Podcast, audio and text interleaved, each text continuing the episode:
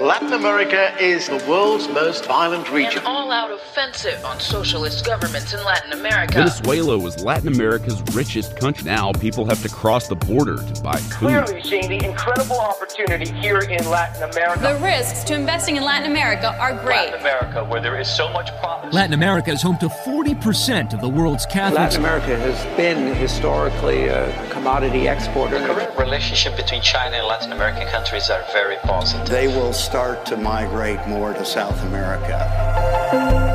Welcome to the land of open veins.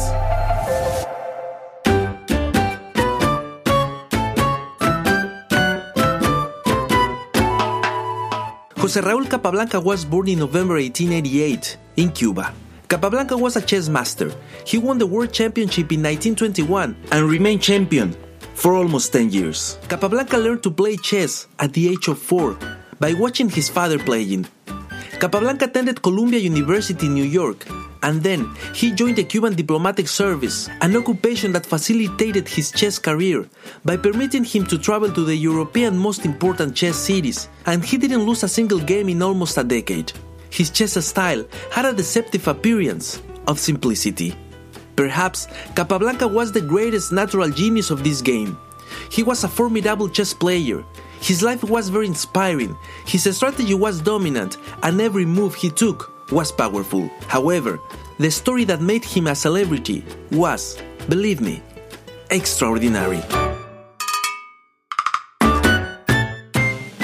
Capablanca was under this magnificent tree, analyzing a few games and preparing a strategy.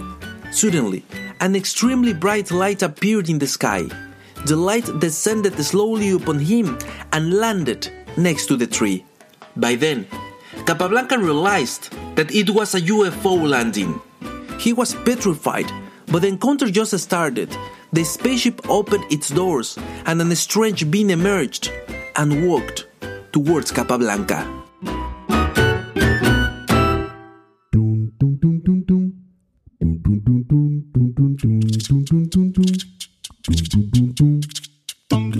Capablanca was, as we can imagine, speechless. He was frozen and terrified. The extraterrestrial started the conversation. Firstly, he introduces himself, or she introduces herself, hard to know.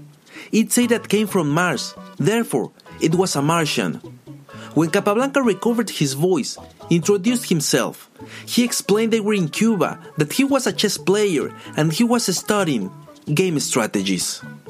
The Martian, being intelligent as we supposed all Martians are, became interested in the game and asked to Capablanca to teach him or teach her.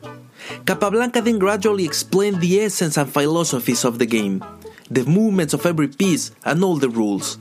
Capablanca ended explaining that when a pawn reaches the eighth row, it can be promoted to any piece. After that, the Martian and the Master started a game. It was an easy game for the Master, who played the whites. However, the drama began when the following position was reached. Capablanca made a move that resulted in an unavoidable mate. Capablanca felt a victory, but the insolent Martian made a ludicrous movement. He or she moved his pawn to the eighth line and converted it into a king. The great Capablanca jumped up. They started an argument about the pawn promoted into a king. The Martian argued that the master told that it was possible to promote it to any piece. Capablanca realized his mistake and lack of clarity. Nevertheless, he had no choice but to continue the game with that Martian rule, and a few movements later, he could make the black king. But there were two other kings. Capablanca's biggest aspiration for that game was to achieve just a draw. In that case, Capablanca made a superhuman effort. He thought long and found the right movement. And he also promoted a pawn into the Martian's way. In other words, the best strategy that Capablanca could use was to follow the alien rule.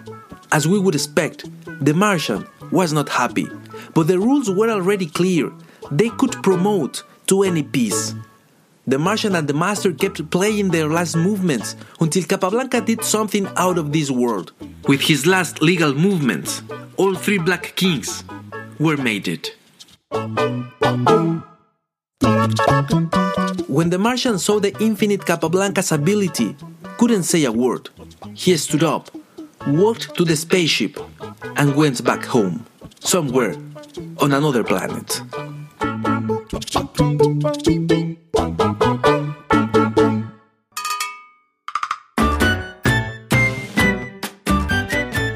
Many years later, on March 7, 1942, Capablanca was happily playing chess when suddenly he stopped his game.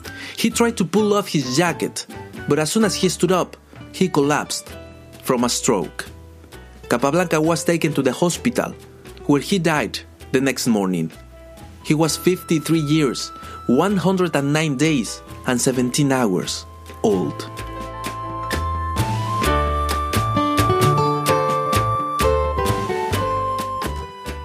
Capablanca will be remembered for his unique and daring style. He was a national symbol, a Latin American pride, an international celebrity, and a universal chess master. He is also the only human being who has represented us in an interplanetary chess game. The story that he himself told to the world was incredible and fascinating.